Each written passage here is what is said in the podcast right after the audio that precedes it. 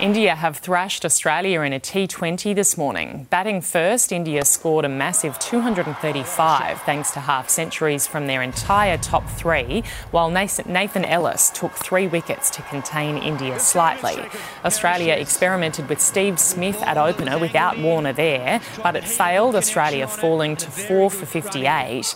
Marcus Stoinis put up a fight with 45, but it wasn't enough as Australia fell 44 runs short. And they go two up in this five-match series. It's a good win here for India. The next game of the series is on Wednesday morning.